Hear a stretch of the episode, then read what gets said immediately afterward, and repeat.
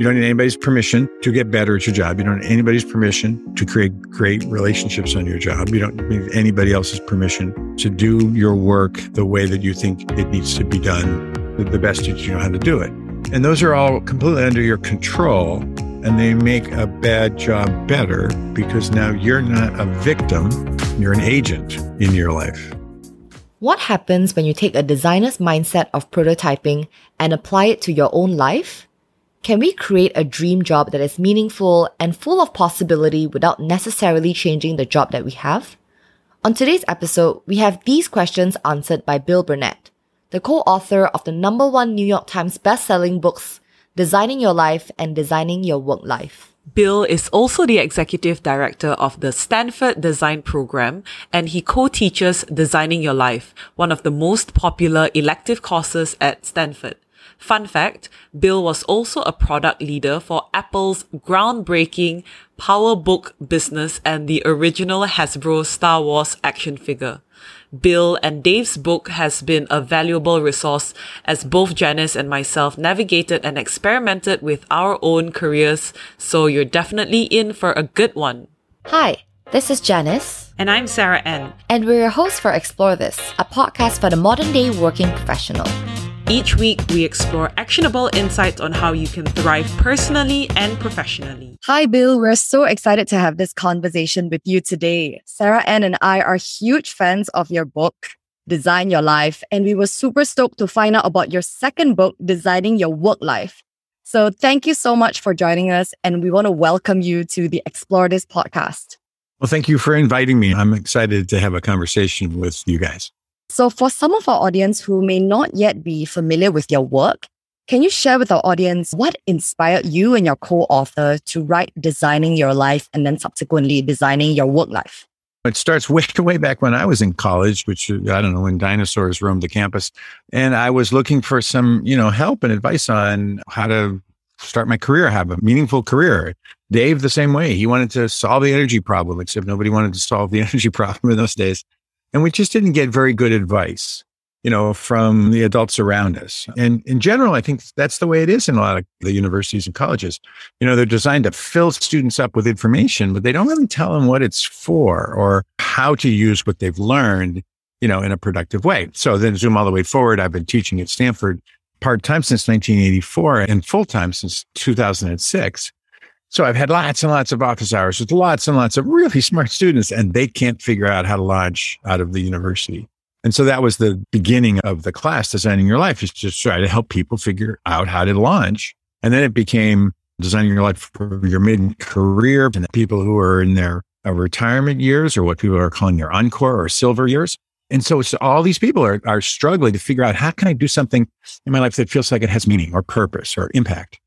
And it just seemed to me, I mean, all I've ever been my whole life is a designer. When I was right out of school, I started designing toys. I actually worked for the company that started the designed Star Wars toys, which is really fun. And then I was designing computers in Silicon Valley and I was working at Apple and other places. And so the only thing I know how to do is design. And it just seemed to me like, well, isn't this problem of coming up with the future of you, which is unknowable? It's a brand new thing. It's never happened. Isn't that just kind of like designing an iPhone or, and when I was at Apple, we were doing the first laptops. We don't know what it's going to be, but we can figure out how to design this future if we use all the techniques that designers know. So that's where it came from. And it was just a very simple translation. In my job at Stanford, I teach design to young students who are learning to become designers and they leave and become professional designers. And they work all over the place. They work at Google and Apple and Facebook and Instagram. And, you know, now we're designing digital things, not just physical things. It all came from needs. Design starts with empathy. We start with what do people need? And it was really clear that people at all these really major transitions in their lives need some help figuring out how to design the future.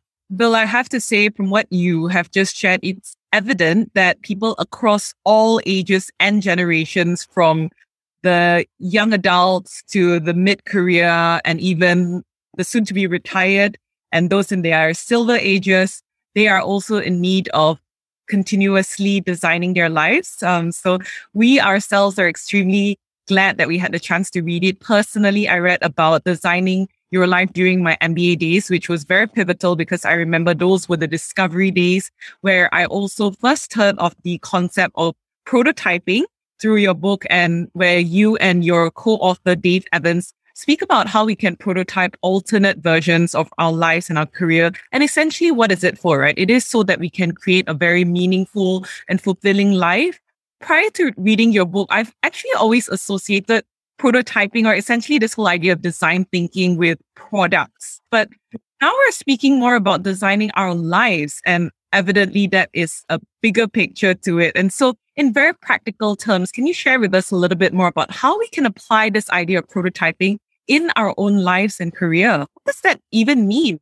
Yeah, no, it's a great question. And you're right. You know, normally when people think of design thinking, which is what we call it now, but when I started a long time ago, we used to just call it human centered design, where you start with empathy, figure out what people need, come up with lots of ideas, match your ideas to the needs. And that's how people design great products. That's how we design products at Apple and other startups I've been in. But if you think about it, it makes sense that um, the future of our lives is like a, a, new thing. It's a new product.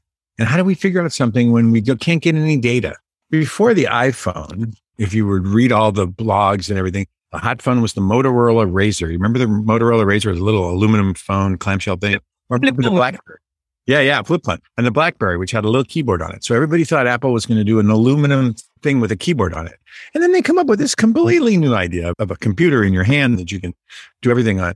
And so the way designers do that is they make lots and lots and lots of prototypes. They build, and they're not building a thing to prove that it works. Same way with your life. Let's say, let's say you are leaving the university or you're in your mid career and you're thinking, you know, this isn't as exciting as I want it to be. And I know from talking with both of you that you started out as lawyers and then you decided, well, maybe law, law isn't really the thing that I want to use to have impact in the world.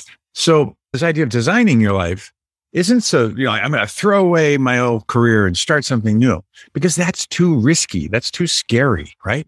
So how can we try things that we might be curious about without taking a lot of risk? And that's the idea of prototyping. And in this case, a prototype isn't like a product or a thing a prototype's mostly an experience. Let's say I, I was curious about podcasting and I thought I've always had some ideas about podcasts, but I've never done a podcast. I don't want to buy a bunch of equipment and find out I don't like it. How could I prototype becoming a podcaster? Well, I know these two really interesting women.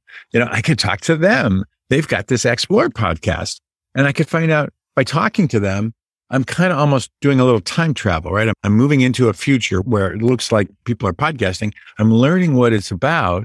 I'm learning how difficult it is to come up with content week after week after week. And I'm having a little experience of what it might feel like if I were doing it. So I can have conversations. I can actually do an experience. I can shadow somebody for a day. I can shadow a lawyer for a day and find out what lawyers really do every day, which doesn't turn out to look very much like the law. So shadowing people, having conversations, having little mini experiences. We had a friend we talked about in the book, and she really loves Italian food and she really loves Italy. So she thought the most exciting thing to do would be to open a little Italian restaurant, deli in the front end and a restaurant in the back. She loved planning the restaurant and she loved buying all the foods and meeting all the vendors. It turns out she hated running a restaurant. So she was really frustrated. We said, well, you know, like, you, know, you could have just prototyped that. You could have prototyped working for a caterer for a while. You could have prototyped working in a restaurant for a while our advice is always, you know, set the bar low and clear it. Try little things to see how you like the experience because you'd be surprised. People end up jumping into stuff and then discovering it's not what they thought because they never did any prototyping. So it's a super power tool in design. It's a super power tool in life design because it's a way of sneaking up on your future. I have lots of stories of people who've either read the book or taken one of our classes and they have made a major change in their life. They've moved from one career to another. And that's, that's really quite common right now, particularly post pandemic where people, you know, they were home and they realized, you know, I'm just not going to put up with this, this crummy career anymore. I think it's better to try small experiments, little prototypes first before you go all in because it is true that the grass is always greener when you're looking at somebody else's job. You think, oh, that's so much more interesting than my job. But when you really talk to them and you find out the whole story, sometimes you come to a, a different conclusion. So we're just really in favor of people exploring. By the way, the other thing about prototyping is it's prototyping is always out in the world. It's always talking to people, having experiences. It's doing things. Once we had to come up with a real quick story because we were going to go on TV in Canada, Dave and I, and they said, Oh, we, we've run out of time. We have to cut your section to just three minutes. You have to do designing your life in three minutes. And we said, We can't do that. We're professors. We take forever to answer a question. And they said, well, then you can't be on the TV show. We said, all right, well, we'll come up with an answer. And we did. And the answer is get curious. What are you curious about? What's it like to do a podcast? What's it like to be an author? Get curious, talk to people because people are where the information is. Try stuff. That's the prototyping stage. And then tell your story. So get curious, talk to people, try stuff, tell your story. And when you tell your story, not to brag or anything, but just saying, hey, you know, I'm on this journey and I'm exploring these new things and I'm really excited about potentially changing my job or, or maybe even my career. And here's what I've discovered. When you tell that story, you invite people to offer you ideas for new prototypes and new things you can try. Because the human story is out in the world with other people, and that's where the fun stuff happens. Bill, I love these mindsets that you talk about, right? The bias to action, the be curious, the go out and try stuff. And what you mentioned earlier about having mini experiences, I think these are things that Sarah and myself, via the MBA, we really had that safe space to go out and try, talk to people, and experience what being in the shoes of being in another career would be like. But I just wanted to be a little bit of a devil's advocate here and, and ask you, is there such thing as excessive prototyping? By that, I mean like continuously trying out mini experiences and never really settling down. So you know, in that sense, how do we find that balance between career prototyping and a healthy way, testing those ideas, and also not being flaky or indecisive when it comes to our career? Would love yeah. on that. That's a good question. We teach at Stanford, and Stanford is a research university. And so we do try to base our stuff on research. And a wonderful researcher, a guy named Bill Damon, who wrote a book about adolescence called The Path to Purpose. He did a lot of study on this question of, you know, like, what about people who just try lots of stuff where they they're kind of always moving. They never settle on anything. And he did a lot of research and he said, you know, can sort of divide the world into four kinds of people in, in, in terms of this kind of exploration. That's a very small percentage. 20% of folks have, he called them broken. There's something wrong. There's an addiction. But the other three groups were dreamers, dabblers, and doers. And the dreamers, a lot of my students are like, I'm going to work on climate change. I want to work on, you know, equality for everyone. And and their dream, their dream is really big, but their action towards the dream, they don't get any traction. They have a big dream, but they can't get anything done. The dabblers are, well, this week is climate change. Last week it was income inequality. The next week it's, you know, systemic racism. The week after that, it's save the whales. They never settle on anything, right? To have any impact. And so I think there is, there is, particularly nowadays, I notice it in the younger students and I notice it in mid career folks in their 20s they try lots of different things. Maybe they're even good at it. You know, a lot of my students are pretty smart. They can be good at lots of things, but they don't, but they don't stick with anything. They don't have any persistence. And that's an issue because in our society, it's a pretty fine line between trying lots of things, but moving towards a goal versus just dabbling or dreaming, right? And not getting anything done. So if you want to be in the doer category, the people who get stuff done, it's okay, particularly nowadays. I think there's a lot more tolerance in your early 20s to try different things. Or even, you know, be a lawyer for a little while and then go back and get an MBA and then and then pivot to something new. That used to be unheard of and now it's not viewed as a negative. I think the thing that puts you in the category of a doer, where you're using prototypes effectively and not excessively, is back to what we call, you know, having a compass. We do a very simple exercise in the class and in the book in 250 to 500 words, write a little paragraph on your work view. What's your theory of work? Why do people work? Okay. And write a, another essay, 250 to 500 words on what's your life view? What's the big picture? And what, what research shows is when your life view and your work view are coherent, they match. The reason I work is related to the bigger picture of why, you know, meaning and purpose lives in the world. Maybe you have a spiritual explanation, non spiritual, but personal explanation. What is the big picture in the world? What is the universe all about? When those two things are connected, you have something to test your prototypes against.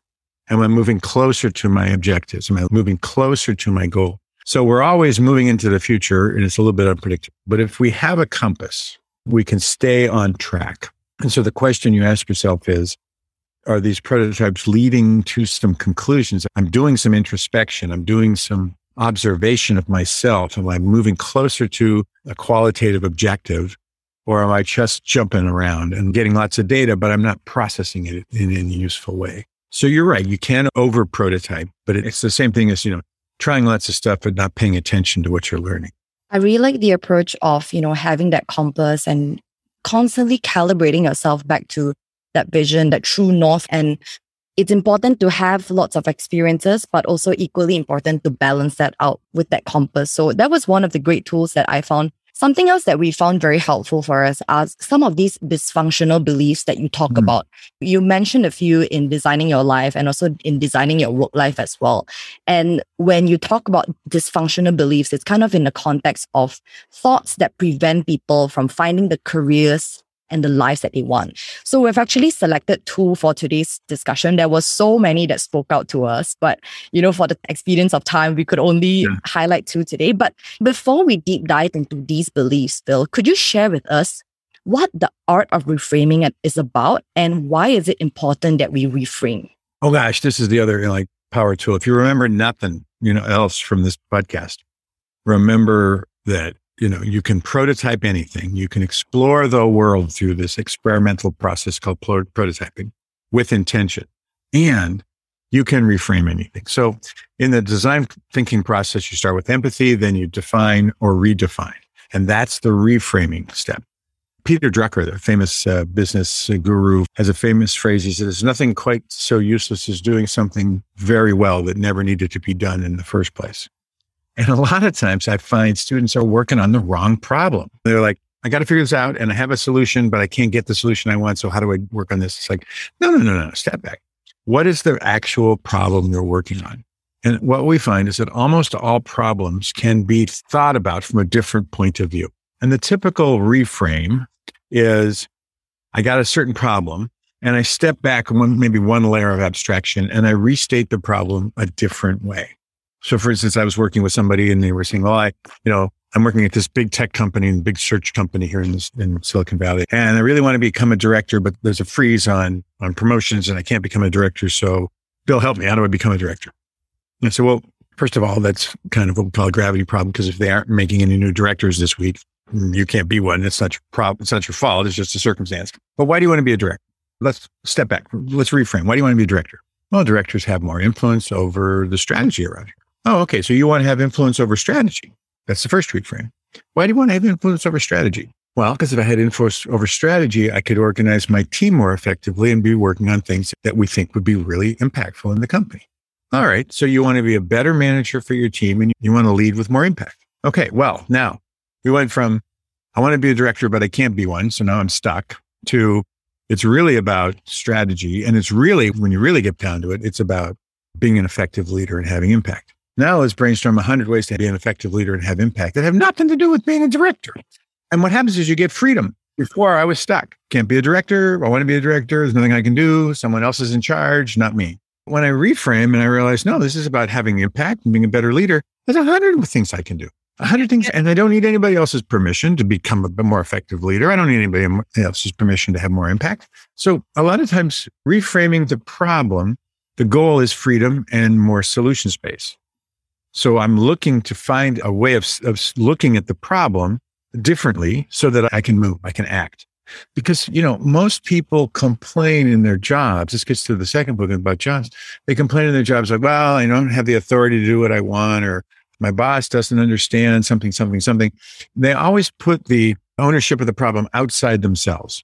If only someone else would change, I could have a great job. Well, good luck. You know, if you're waiting for the world to change so you can have a great job, so our whole idea is giving you freedom, giving you power and authority to move forward in your life. Reframing is one of the power tools that does that.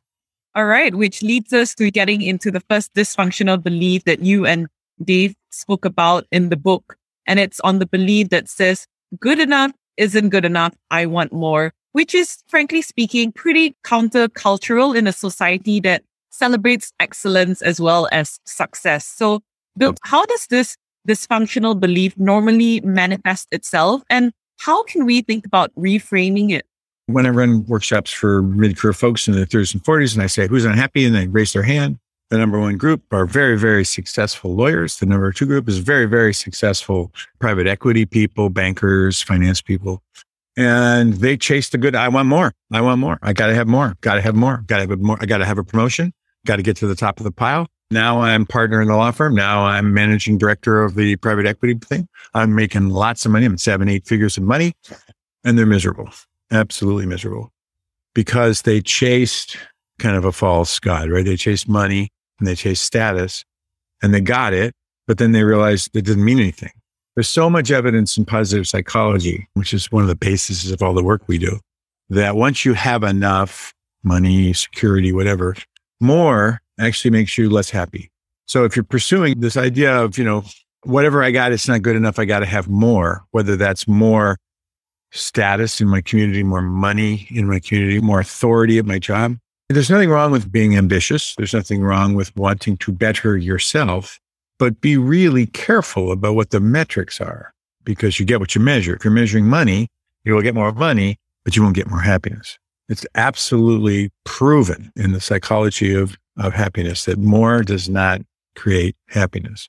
And, you know, we're constantly confronted with this idea of being our best selves, perfecting ourselves, somehow moving towards some version of ourselves, which is a singular best. And um, Dave and I have a, an expression: the singular best gets in the way of the many, many possible betters.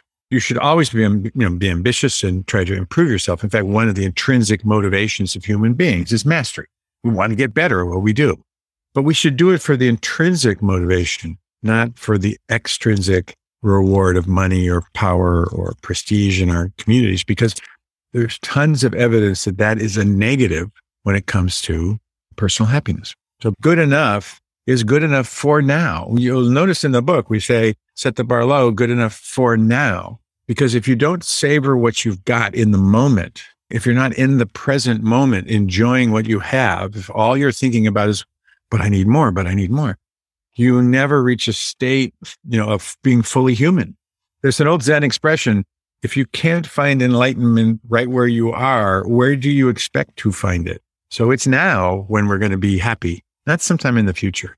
I have to say, Bill, that I'm so guilty of this because um, just generally in life, you know, Janice and myself, we're people who are, you know, high achievers, always wanting to improve, mastery, all of these things that you speak about. And I can't help but also find myself in the boat where, you know, even if something is going extremely well and life is going great, I'm enjoying what I'm doing, things are going good, but there is this nagging thought at the back of my mind, which sometimes tells me, oh, what can I do better? Or how can it be improved? How can this experience be, be made even sweeter? And it just prevents me from enjoying the here and the now. And so this reframe is just so pivotal because it yeah. definitely talks about setting the bar low. So maybe just elaborate a little bit more about both the setting the bar low method as well as the good work journal that you spoke about in the book.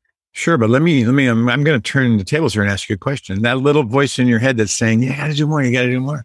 Where's that voice come from? Is that your voice? Is that your mom or dad's voice? Is that the the society saying, "Oh, come on, Sarah, do better, do better, do better"? I mean, uh, I'm not arguing that you shouldn't try to, you know, master your subjects and become good at things and maybe even continue to learn and, and grow. But examine where those little voices come from because sometimes it comes from a bad place, right? You know, I was talking to a person I was coaching and similar thing. He was saying, you know, I got this voice in my head and it always says more and more and more. And I said, who's that voice? This is my dad. My dad told me, oh, I had to, I had to do more. I wasn't good enough. I wasn't working hard. I said, well, have you resolved that, you know, with your father yet? He said, no, my dad died 20 years ago.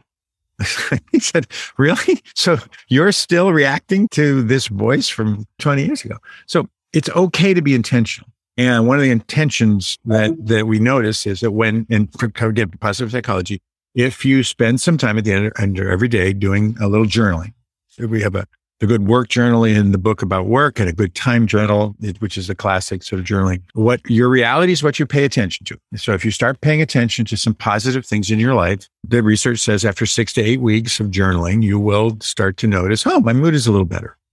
I'm starting to notice that there's some challenging things happen during the week, some things that happen maybe that I, I didn't like during the week. But I did notice these other things that happened that were very positive. So I'm going to journal about positive experiences, looking for positive things.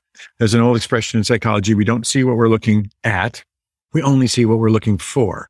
Our brain organizes its inquiry around certain subjects. So if you change the subject to positive impact versus I notice all the negative things. Right? I'm constantly scrolling through my feed, and there's a war in the Ukraine, and there's a financial crisis, and there's no wheat being grown in the world. I mean, if I just constantly pay attention to the negatives, I'll have this background of negative energy in my life. If I pay attention to some positive, if I journal, you know, five minutes, and we, we tried to, I don't like journaling because it just takes up too much time. So we made like put in one thing that happens, check a box. Did it give you energy? Did it give you, put you into flow?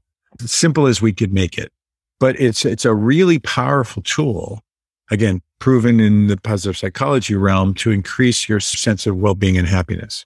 And it's the same thing with the set the bar low method we know that if you want to make a, a, change in your behavior, either eliminate a negative behavior or start a positive behavior, let's say you want to start exercising. If you say, I've decided I'm going to run a marathon, I'm like, great. But the, the data says that most people will fail. If you say, someday I'd like to run a marathon, but this week I just want to get to 5,000 steps. I do that for two weeks. I say, I wonder if I could get to 7,500 steps. Check my phone. And I'm doing pretty good. 10,000 steps get to 10,000, 12,000 steps. Now, maybe I could run a 5K or walk a 5K and then I could run a 5K. So we know that if you want to change behavior, you have to do it in small steps. And so that's the set the bar low method. And otherwise, behaviors change never occurs. And, and it's hard to change a habit or it's hard to establish a new habit. It really is. So we're just trying to give people a simple way of, of learning a kind of complicated process in psychology called guided mastery came from the work of Albert Bandura. It's in our book. It's in David Kelley's book on creative confidence as well. And well, you've broken that down into the set bar low method, which essentially talks about, you know, bringing the big goal into more bite size and having more and measuring incremental successes, as well yeah. as on good work journal, which basically talks about even just having gratitude for the little things that we do. And so the second dysfunctional belief that we also wanted to explore with you, Bill, is one that we're sure many of our listeners would resonate with. Um, Janice and I certainly spoke about it when we read about it in the book, which is the belief that my problems at work are insurmountable and I'm totally stuck at where I am. So tell us, how does this dysfunctional belief normally manifest itself and how also can we reframe it? Because this one is a real one, I gotta say, Bill. Oh no, it's absolutely real. And again, I want to be super respectful. You know, many, many people have to work in the world. I mean, very few people have enough money that never have to work. And so work can either be some place where you learn and explore and it's joyful and, and you feel like you're contributing, or work can be just a drag and, and just a terrible thing.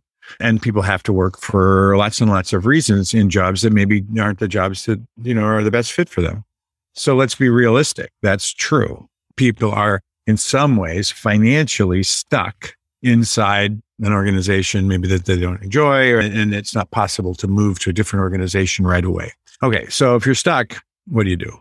Well, designers don't like being stuck. That's not a good thing to be. It's a negative feeling. And actually, when you're in a stuck state of mind, research shows that you're not very good at brainstorming or coming up with alternatives. So we try to give people really simple ways to get unstuck. You know, a lot of times people are stuck on some theoretical problem when really there's a minimum actionable problem. There's a problem that you can actually take action on, but you've created a, a bigger problem than you need it to be. So the reframe for, you know, my job sucks and I hate it, but I'm stuck. I'm stuck. There's nothing I can do. We got a bunch of different ways you can reframe the job, but the first thing is to sort of reframe in your approach this notion that uh, you're stuck. You're never stuck. All designs have constraints. I don't care if you're a millionaire, you have constraints. I've met many millionaires who feel like they're totally stuck and they can't change and there's nothing they can do. And I've met people who are making minimum wage and they think they're, they have lots of freedom to make choice.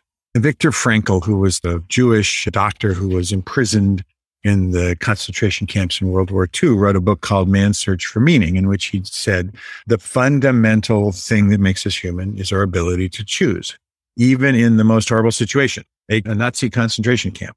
He chose to stay and administer because he was a, a doctor to the people in the camp to help them, even though he knew that that would probably condemn him to death. That choice made him human. Even in horrible constraints, you have a choice. So if you're in a job, you don't like your job, you don't like your boss, you don't like something's going on, what choices can you make? You can still make the choice to get better at what you do. You can still make the choice to have good relationships with the other people that you're working with. And you can still make the choice to take what you're supposed to do, but do it in a way that makes you feel like you have autonomy. Psychologists have said humans are strange. We have these things called intrinsic motivations. The motivation for autonomy, the motivation for relatedness, working together, and the motivation for competence, mastery to get better at things. We call it the arc of your career, autonomy, relatedness, and competence. You don't need anybody's permission to get better at your job. You don't need anybody's permission to create great relationships on your job. You don't need anybody else's permission to do your work the way that you think it needs to be done, the best that you know how to do it.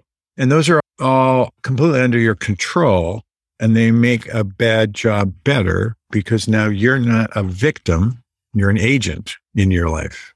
And by the way, what you'll discover is as you increase your mastery and increase your relationships and the connections you have with others, new opportunities will arise because a, a person with self efficacy, a person who's acting as their own agent, is a little brighter and a little shinier than all the other victims. And you will find, you know, that people will be attracted to that and your job will change or you'll be offered new jobs or your network of people who know you as a positive person will create opportunities for you in other organizations. It happens all the time. You are always the agent in your life. You never have to be the victim. And look, if Viktor Frankl can be an agent in a concentration camp, you can be an agent in your crummy job as an accountant or a, you know, whatever. It's a mindset, right? Of bias action and curiosity. And thank you so much, Bill, for sharing that super important reminder of how we do have the autonomy to be the agents of our lives and to be able to take charge and control of our own lives as well. And great shout out on, on the book. It's one of my all time favorite books. So really happy that you mentioned that. We actually do want to deep dive on the engagement energy map. So this was also something that I recently heard you discuss on Rachel, co-founder of Love Bonito, her Rage Reflect session. And it was a very engaging and actionable bit. And one of my key takeaways from that session is actually to manage your energy and not your time and to kind of understand how you can follow your flow and to have that recharge you. So we want to hear all about this energy engagement tool. How can we utilize it in our day to day life?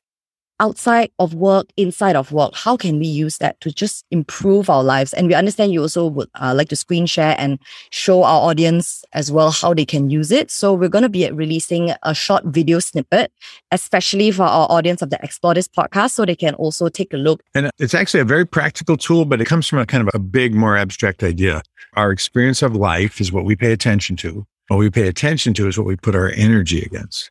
And I can change how you experience your week by shifting from time management to energy management. And this takes just a little bit of a picture because that's why I'm going to show some slides because it's a little tool that's kind of like a graph. So for those of you who can't see it, I'll, I'll explain what the slides say or look at what they have on them for the graphic. And we're just saying that energy is both the physical and mental energy, the mental strength that allows you to do things. And what we're looking for is states of flow. When in our daily work life or in a regular life do we have these states of flow? And flow is being completely involved in an activity for its own sake. Your ego falls away, time flies, every action is followed inevitably from the previous one. It's like playing jazz. Flow is the source of mental energy. And that comes from the psychologist who discovered the state of flow called Mihaly Csikszentmihalyi. And so what we're going to do is we're going to say, how could we map in a week what gives us energy? And what drains us, what makes us exhausted, and how is our energy level, level related to this idea of flow. So we come up with a very simple graph. And for those of you who can see it, there's a horizontal bar is time, and that's really a week from your Monday to your Sunday, or however you want to do your week. I do Monday to Sunday. And then if I do some kind of activity and I just look at my calendar and I pull up all my activities that I do every week, the test is when I'm done with that activity, am I just drained and exhausted because it was a negative activity? Or am I energized and more excited because the activity actually gave me energy? Now, I could be tired at the end of the activity. That's not the same thing as not being energetic. And I might be mad at the end of something, but that's not the same thing as being energetic. This is one of those things where I got to really know myself and I've got to assess it. So then I just create a bar chart for every day. And I'll show you in mine, it was like well, you know, it's pretty straightforward. I, I have an art class on Monday. I do a budget meeting, office hours, faculty meetings. I just put it all down. And the art class is a really high energy, wonderful experience. The budgeting meeting's always negative. I love my office hours with students. That's a positive experience and on and on and on. You lay out your week. And normally what I do is I just tell people, go look at your calendar put down all the things that you do uh, repetitively every week and assess whether they're high or low energy, or they could be in the middle. Like the faculty meeting on this chart is in the middle. Sometimes it's a good meeting and we're very interesting. And sometimes you just talk about logistics and budgets and stuff and it's boring and it's a waste of time. I lay it all out. And then that's step one. What do you, what do you notice? Is step two. Well, I noticed that my art class is a total flow state. I love art class. It's fantastic. It's a figure drawing class. So I go on Monday nights and for three hours, we draw nudes, naked people stand on stage and we draw them. It's amazing. It's so much fun. It's really hard, by the way, to draw people. And that's why I'm studying it. And teaching is a flow state. I love being in the state of flow when I'm teaching and interacting with students, particularly now that we're live again. It's so much better. I noticed that the budget meeting was kind of annoying and then I was coaching my master students. We have no control over who becomes an undergraduate at Stanford. That's all handled by general admissions. But in the graduate program, we let our grad, we, we pick them. And I'm coaching them on their thesis projects. And it was a negative, and that seemed odd to me. It should be a positive. I like these students, but it came out negative. So put your energy map out Monday through Sunday. Assess what do you notice? Some flow states, some other states, annoying, confusing, I'm not sure. And then you say, okay, Here's the set the Barlow method. What's that's the smallest change I can make to improve my energy and what feels accessible. And there's a bunch of techniques that you can change the location of something. Sometimes just moving from some place to someplace else changes the energy. You can resequence activities. Sometimes it's just a matter of surrounding a negative with two positives and then you forget it. You can change who you're interacting with because some people are, are negative. You can combine two for one. You can time box things. If you've got a negative thing, just put it in a time box so you can control it, reprioritize, reframe, or compromise and defer. So what I did is I said, well, I can move the budget meeting, which I have to do. Uh, it's my job. I can move it between two positives, walking and office hours, and then I'll forget it. There's a thing in psychology called the best last effect. In any experience, you will only remember the peak of the experience and the last thing that happened. You can use the best last effect to put something really great at the end of the week, something amazing in the middle of the week, and the other negatives will sort of disappear from your memory. I changed the location. This is a classic. I was coaching my students in the studio, but it was too noisy and too busy, and I wanted to have a really one on one connection. Now I've moved it over to the patio outside of the studio, and I buy them a coffee before we have the meetings.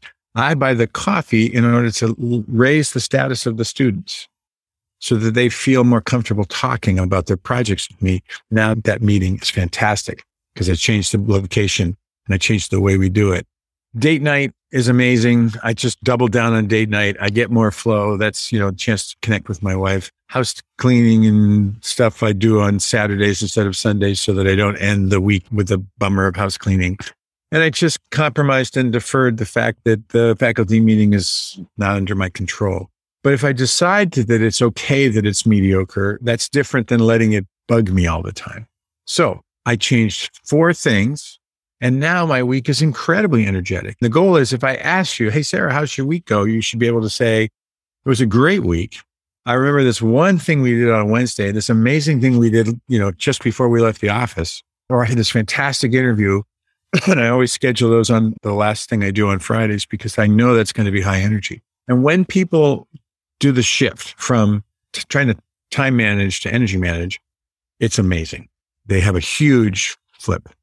Manage energy, not time, gives you a better sense of your engagement. What are you paying attention to? What are you spending energy on? And also, it changes your work life balance, your sense of balance. Flow is a great indicator that you're engaged. Energy and engagement and meaning are correlated. If at the end of the week you say it was a great week, it was high energy, I really enjoyed most of the things I did, the stuff I remember was really positive.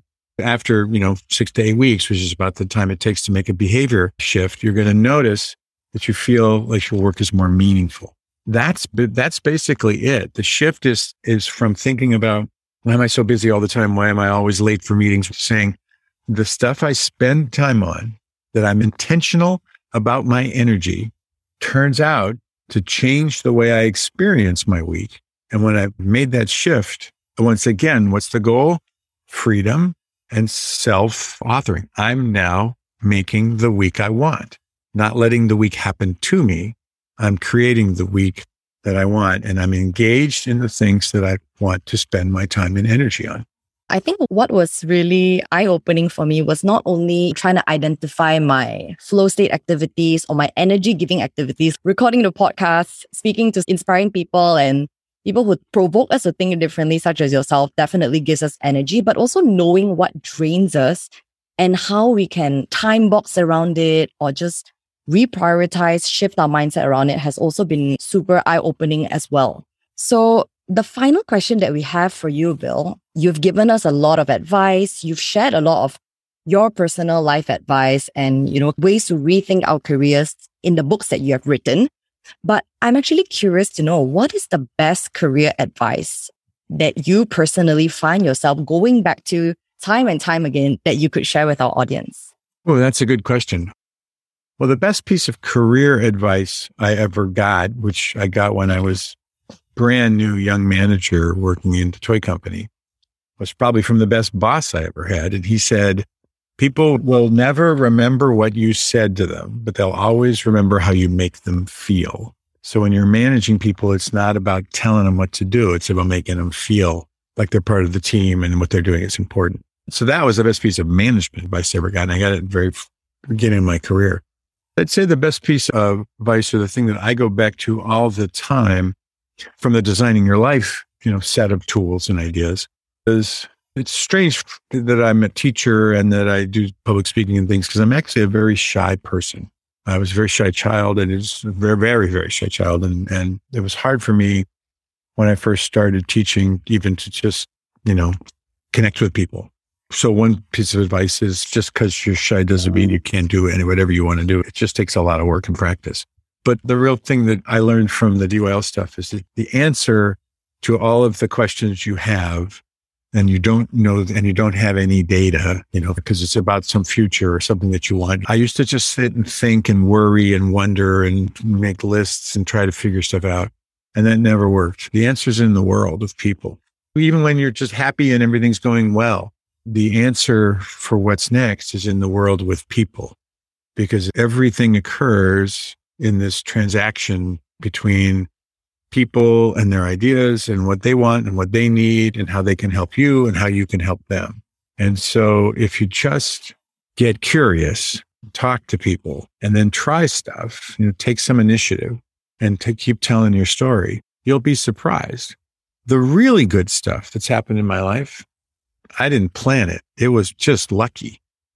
I met somebody who knew somebody who said, Oh, you know, what about this opportunity over here? Or I was talking to a friend who said, you know, yeah, and I was just talking to this other guy. You should talk to him. And so being open to the world, bringing opportunities to you and to paying it forward by helping other people who are on their journey. That's the good stuff. And so that's my advice. The answer's in the world with people. Go talk to them. Well, Bill, you have just summarized aptly this entire brilliant and insightful episode with these four lines. Get curious, talk to people, try stuff, as well as tell your story. And so we're so grateful for your time on the podcast. But just before we release you, Bill, yeah. first question for you that we'd like to ask all our guests at the end of every episode. And our question for you is what is the one thing that you would like to explore more of? Oh, well, you know, my next coming career change or the change that I'm in the process of is I've always been an artist. You know, I've always drawn and paint, painted and drawn and, and made things. And design was a great way to have a career doing that because I had no idea you could just do that, right? And people would pay you to be a crazy designer. But um, I've got a studio about four blocks from the house now, and I spend as much time as I can. In fact, after this, I'll probably go down to the studio because I think that art art asks the really big question, you know, what is beauty? How can we show the world in a beautiful way? And so for me, the next big question is, can Bill be an artist? And I don't see anybody telling me I can't. I'm not saying anyone's going to like what I do, but um, it's something you're prototyping and experience. It's something I'm, pro- I'm absolutely prototyping. What are the rules about being an artist? As far as I can tell, there aren't any. You can just go do it. And the last question we have for you, Bill, is where can our guests find you? We have a, a website called Designing Your dot life and that's our website we've got a blog post we've got stuff that we've done we'll put links to this podcast up there talks about a bunch of things. We've got a coaching program going now. We've got a big coaching program going in China. I'm going to be starting an institute in Singapore shortly. So lots of things that are going on and you can find out all about it there. All right. Thank you so much, Bill, for your time this morning or this evening for us. We can't wait to share this episode with our listeners. And most importantly, if you are our listener tuning into this episode with Bill, we hope you check out the book, Designing Your Life, as well as Designing Your Work Life. And we love to hear more about how you have been experimenting, prototyping, trying out the energy map that Bill has suggested as well. And so on that note, Bill, thank you so much for your time today. You're welcome. It's been a lot of fun talking with you. If you've stuck around to the end of this episode, we want to say thank you for exploring with us. And if you don't already, please follow us on Spotify, subscribe on Apple Podcasts, leave us a rating and review, and most importantly, share this episode with your friends. We'd love to hear from you, so you can also connect with us on Instagram using the Instagram handle Explore This Podcast. A C T S P L O R E This Podcast. New episodes for Explore This drops every Monday at 8 p.m. See you then!